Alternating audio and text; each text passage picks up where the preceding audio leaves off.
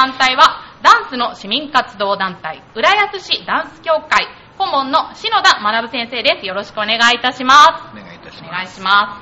す。浦安市ダンス協会、ダンスを通じて心身の健康及び技術の向上と会員相互の親睦を図り、地域社会の発展向上に寄与することを目的に、ダンスがあらゆる年代に障害学習やスポーツ、マナーとして楽しんでいただけるよう紹介し、指導のお手伝いをしています。そして顧問の篠田先生は、ダンス協会の設立者で、これまで NHK ダンス番組の初代講師や、文部科学省からスポーツ功労賞を受賞するなど活躍をされております。そして今回のスペシャルゲスト、私の目の前にこの3名の踊れるお笑いトリオ、張り切りサンバの永井秀和さん、南山光隆さん、曽根さとみさんです。よろしくお願いいたします。今日はね、芸人さん、ダンサーさんということでね、スタジオが華やかな雰囲気に包まれておりますけれども、動画の方も配信しておりますので、番組をお聞きの皆さんは、調和表サイトのトップ画面から見られますので、動画の方でもチェックしてみてくださいね。では、張り切りサンバのプロフィールをご紹介いたします。芸人の永井秀和氏を中心とした踊れるお笑いトリオ、2014年に結成。間違いないの名文句で時代を築いた芸人の永井秀和さん。テーマパークや劇団四季でダンサーとして活躍する、プロダンス現役永久講師の南山光隆さん。社交ダンサーの曽根さとみさんからなるユニット。ダンスをしながらダンスネタなどのコントをテンポよく順番に披露しつつ笑いを振りまきます。現在、数々のお笑いライブで活躍中です。ということで、今日は前半は浦安市ダンス協会の活動、そして後半は張り切りサンバの活動についていろいろお話を伺いたいと思いますので、よろしくお願いいたします。ここにいらっしゃる皆さんそれぞれダンス界で活躍されている方ばかりですけれども、あの、活動場所もね、浦安と市川だったりしてお近くなんですけど、お互いお知り合いだったりするようなことはあるんでしょうか？まあ、お顔をね、拝見した程度ですよね。あまり、はい。話したことは初めてですね。はい何かのイベントでご一緒されて一度あのご挨拶させていただいたぐらいなんですが、えーまあ篠田先生はねあの有名なああの方なので、はいえーもうほとんどの方は、はい、ほとんどせんほとんどの先生も知ってますよね。あ、そうなんですね。そう篠田さんは浦安に引っ越して、そうですね。あの、1980年代に引っはい越してきました。はい。うん。昭和9年生まれで80歳ということでね最初に聞いた時すごく驚いたんですけど、あの今現在も舞台に立つことっていうのはあるんでしょうか、舞台ではなくて、あの、まあ、愛好者をね、増やすということと、指導者を養成するということで、今日もこれからまた教えに行かなくちゃいけないんですよ。この後ですか、はい。あ過密スケジュールの中ありがとうございます社交ダンスを専門にされているかと思うんですけど社交ダンスってダンスの中でも比較的年齢層が高いイメージがあるんですけど実際どうなんでしょう？ダンス協会の平均年齢日本は高いですね。ところが世界ではもう小さい子供の時からもうマナーとして、あの、本当に社交のために、それからあとは姿勢ですよね。そういうことをあの強制するために、もう小学校でお教えしてますよね。あそうなんですか、はいじゃあ結構もう欧米の方ですか？はい。はもうダンスをやるのが当たり前みたいなもう当たり前ですね。あの、例えば手を出せば握握手をしますよね、相手が。はいそれ、あの、拒絶したらやっぱり失礼ですよね。はい同じことでダンスをね、あの、知らない方であっても、あの、普通は申し込まれればそれを受けるのがもうマナーですしね。あ。の、し下手なのは仕方がないんですけども、知らないというのはちょっと、これはまずいと言いますかね。あそういう、はい。そこまで徹底されてるんですか。南山さんは行徳ではい。ダンス教室を運営されてますけど、はい。社交ダンスのクラスもあるんですよね当然、はい。生徒さんはどうなんですか？実際平均年齢は。ああ高いですね。あそうなんですね。だいぶ高いですね、はい、それってなんでなんでしょうね？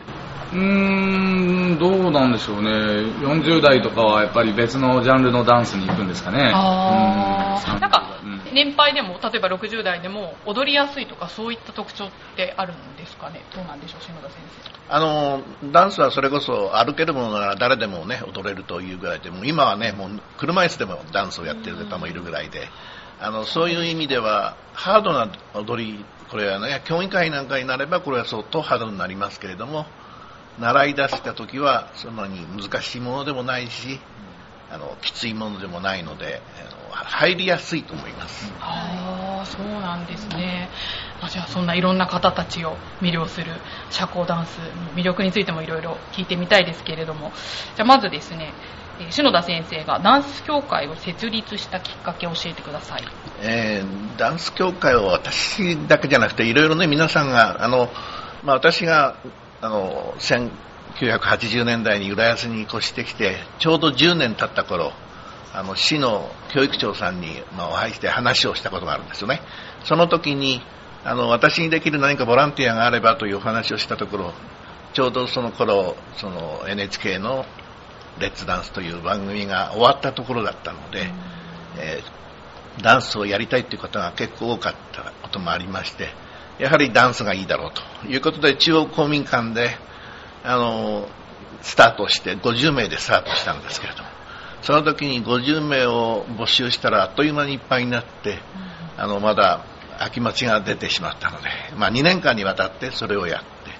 その最初の1年間やった方がですね、あのもっとダンスをやりたいということで、あのサークル活動として浦安に始まった、それが初めてですよね。じゃあ本当ダンスをやりたがってる人ってたくさんいらっしゃるんですね。そうですね。あの、うん、本当に音楽に合わせて体を動かすっていうのはやはり楽しいし、それはね、ジョギングをしようが、あの、いろいろなことでね、もう楽しいでしょうけど、ダンスもそのダンスの楽しさというのがありますので、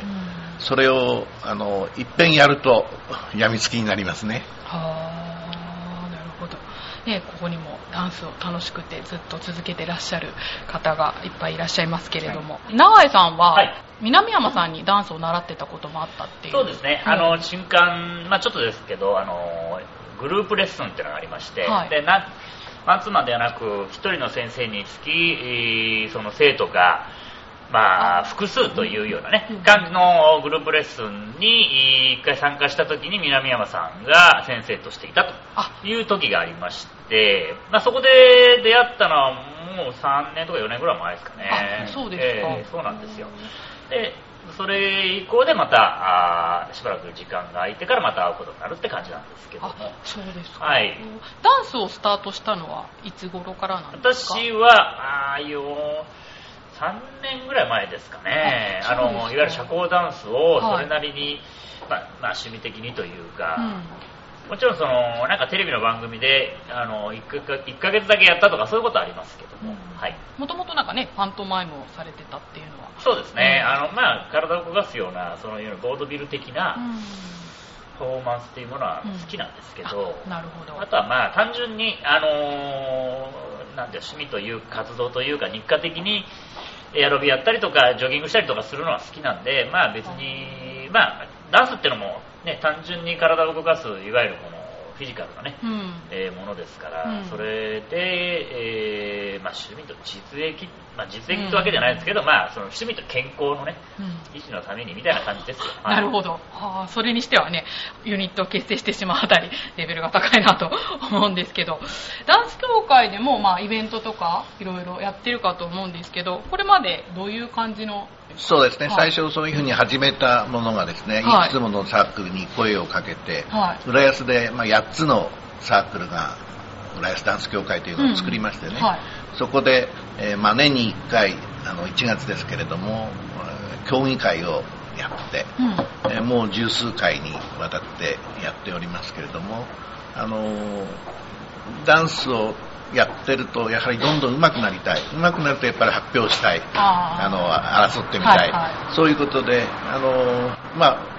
我々にはですねあの社交ダンスというのはもう今現在は世界的に死語になってるんですよね。あのえそうなんですか、えー、あのソーシャルダンスというのを外国ではね使いませんしあのスポーツダンスとかダンそのボールームダンスとか、はい、あのホテルに行きますとね、あの宴会場がありますよね、はい、あのことを外国ではボールルームと言うんですよね、うん、あのボールルームってなんだろう、ね、なんかボールをね、球をね、やるのかなと思うんですけども、そうじゃなくて、はい。はい、ボールルームというと、ボールルームダンスというと、社交ダンスの昔のね、社交ダンスを意味してます。あそうなんです、はい、それそれはもう一般常識なんですか？まあ私は知ってるあの、まあ、ボーってハブボーっていうとなんか楽しむとかそういう意味もあるんですはい、なので、えー、楽しむというような、はい、まあ、あとはもしかしたらそのミラーボール的なものの意味もあるのかもしれないですけどもえー、まあ、一般的にはあのボールとかあの、うん、まあ、あとバンケットとか言うんですけど、宴会場のとかそんな感じなので知ってましたけど、はい、はい。まあ、でも一般的にはそこまで知ってるかどうかは、ただ私がちょっとこうお勉強したから知ってるだけで、はい、ちょっと今自慢したみたい な。英語がね、英語、英語。もすごい滑舌もさすがね、英語教室もされてるということなんで、ちょっとそれについては後でいろいろ聞いてみたいと思いますけれども、篠田先生、国内外の大会でモダン、ラテンで優勝経験が多いってことなんですけど、私このモダンとラテンの区別もつかないんですけど、そう。これどうどういう違いなんでしょうか？今はあんまりモダンって言わなくてねボールボールルームにあるラテンアメリカンダンスと、うん、というふうになってますけども、うん、あのモダンというのは男性と女性とついて踊るダンスですよね。あの軽く接触して、はい、ですからワルツとかタンゴスローフォックストロットクイックステップウィンナーワルツとこの5種目が全日本選手権とか世界選手権なんかの種目になってますそれに対してラテンはルンバとかサンバとかチャチャチャアソドブレジャイブとこれまた5種目でね世界選手権などをやってます。その他にその全部をその10種目をね途中で衣装を着替えますけれどもそれで競うテンダンスの世界選手権というのもあります。へえいろいろあるんですね。あのその5つそのいわゆるモダンとかスタンダードの方はきっちり演舞服を着てなんかあの、うんあのトイレのイラストの男みたいな感じ。でパッとなしてて それで、い、つも姿勢をとにかくいつもきれい保って で髪の毛を角刈りっていうかあの刈り上げにして、はい、でそれでこう踊ってるみたいな。シャルビダンスとかでほらあのー、なんか、はいはい、すごい姿勢をややってたのを覚えてます、うん、そういうシーンがあったのが、はい、ああいう感じのやつで。ラテンももちろんきちっとするんですけどまあなんとなくこうはだけるんですよね胸元を。このいわゆるなんていうんですかね、首から下のところが開いてるんですよ。はい。はい。なんかジャケットのところが、をあの裸でジャケット着てるみたいな感じです。ああ、はいはい。あの、そうするとこの胸元がはだけて、はい、あの胸元のところがねなんかあの裸ネクタイみたいになるんですよ。なんかそうちょっと笑いっぽいんですけどまあこう言うとね失礼なんですけど。それでまあ確かにねあのラテンというのはいわゆる体のリズム感というのを、まあ、足をたくさん使うことによって出しますけれども我々がダンスをスタートして英国に行って世界選手権とかそういうものに出た時はあの今おっしゃったようにモダンは塩ビ服でラテンはタキシードですよねいわゆる。えディナージャケットと言いますけど、えあのですからちゃんとねあのネクタイもしてましたしその頃は。えあの上着も着てましたしそれがいろいろなあのだんだんだんだんこうボディのリズムをねあの見せるために、まあ、薄着になっていったというかねそういうふうな形になる、ね、目線があるんですよね。ちょっとそれもなんか社交ダンスもいろいろ動きもちょっとトレンドがあるらしいです。そうですね。もうどんどんどんどん変化してますからね、あのラテンなんかは特にはい、だから、まあ私、こういったね、あれなんですけど、ラテンやってる人は、ちょっとこう、いわゆるくすずみじゃないですけど、ややこう黒く塗るんですよ。うんああ、わざと。わざと塗って、はい、それでもう顔がとにかく、エネルギッシュっていうか、何かが苦み走ってる感じのなんかこう、竹中直人さんがなんかこう、あなんかで踊ってたじゃないですか。はいはいああいう人本当にいますからね。あ、そうなんですああいうギャグじゃなくて本気でやってる感じで、だから見てるとちょっとね、笑っちゃうんですよ。よくあんなことを平気な顔してやってるなって、それで、一生懸命こう競技、さっき言った競技っていうのはあのコンペティションっていうかあの競い合うんですけど、はいそれでこう竹中直人さんのように何かねあのお尻に何か詰められちゃったみたいな顔してわってやってるので それで点数競い合って勝った負けたで負けると悔しがって相手のパートナーの女の人を怒ったりとか怒られたりしてるんですよ。へちょっとね、異常、異常です。ワイルドですね。異常空間です。はい。でもやっぱ芸人さんなだけだったって、なんか目の付けどころでももちろん、その、あの、イギリスのね、ブラックプールとかに行くと、その、いわゆるこう、あの、本元のね、もともとイギリスであの発祥になったところですから、まあ、イギリスっていうのはそういうこう、うまいこといろんなものを組み合わせて、それを一つオーガナイズするようなところに優れた民族っていうかそういう国民性があるのでもともとラテンだっていろんな国のダンスを、まあ、いわゆるボールルームダンス社交ダンスとして、まあ、一つの型に作り上げたものですから。ね、サンバとかルンバとかももともと別にイギリスの発祥のものじゃないんでね。ああ、そうえー、まあ、あの人たちがいかにも作ったみたいな感じですけど、パクってあそ、そうなんですか？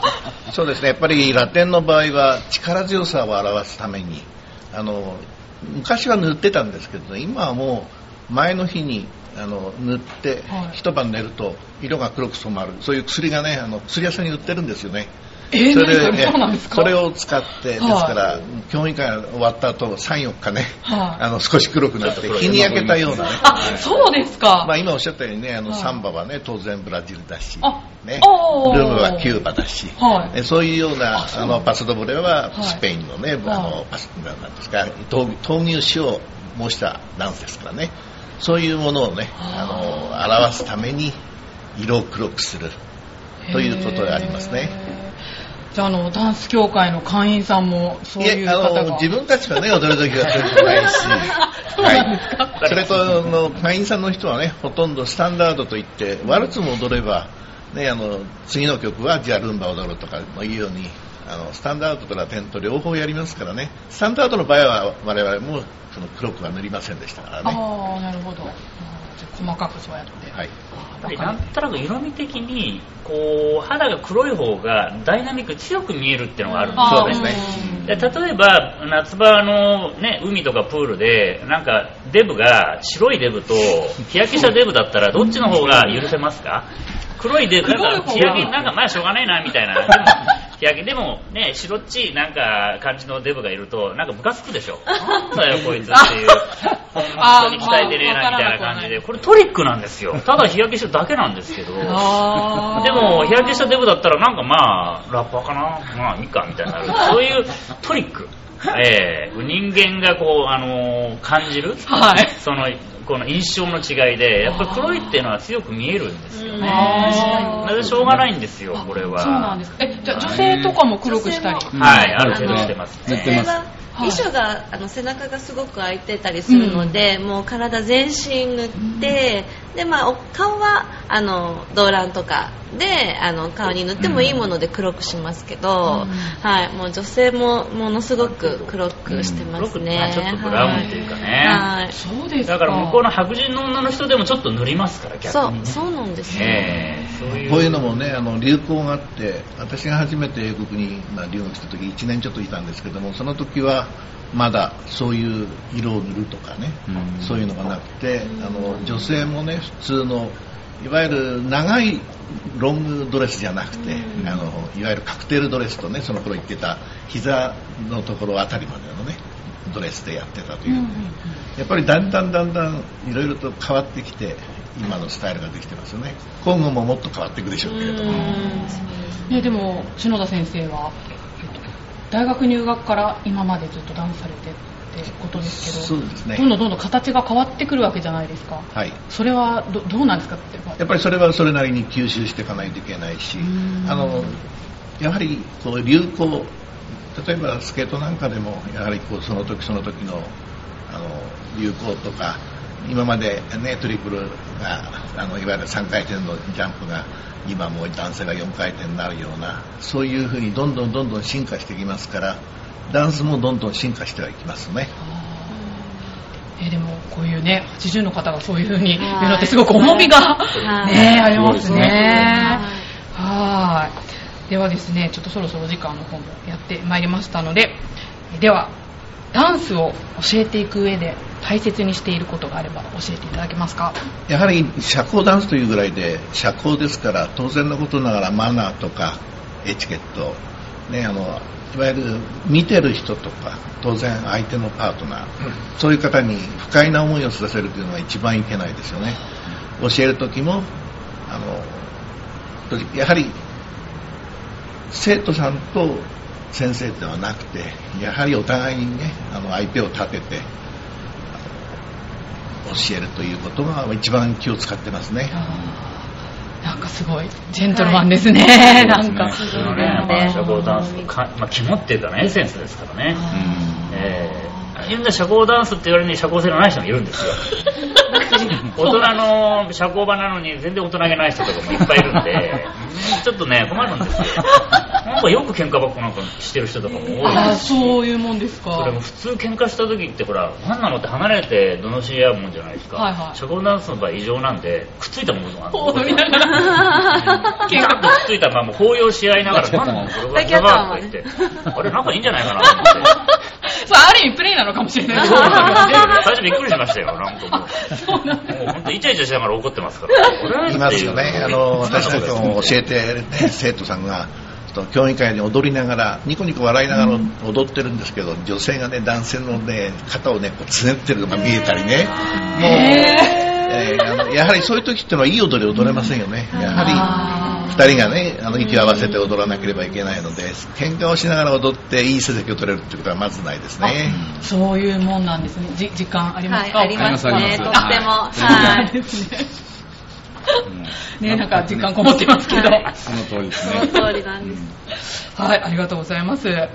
はですね、あの、ダンス協会さん、いろんな啓発活動を行っているそうなんですけれども、今後、なんか企画とかイベントとか、また募集とかありますか？あのもっとねあの浦安のあのダンスのスクあのサークルたくさんありますよね。これが一つになってやはり一つの力。あの一つのサークル二つのサークルで集められる人間っていうのはねパーティーやってもわずかなものですけれどもこれが全員でそのねやる。これがとても大事ですよね。それと英国なんかはもう国であの初心者にどのように教えるとステップもどういうつなげ方をするとそれが中級になればこうなるというふうなものがねあの教会でそういうものをやってますからできたらね他のサークルとの交流そうするとあのいきなり初めてね踊る人と踊ってもステップが一緒ですから踊れますけどもなかなかねそれがうまくいかないですよね。じゃあもう初心者さんも全然 OK っていうそうですね。ええ。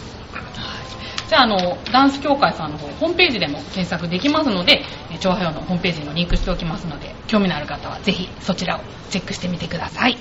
ということで浦安市ダンス協会さんから顧問の篠田学先生踊れるお笑いトリオ張り切りサンバの永井秀和さん南山光隆さん曽根里美さんでした。どうもありがとうございました。ありがとうございましたそして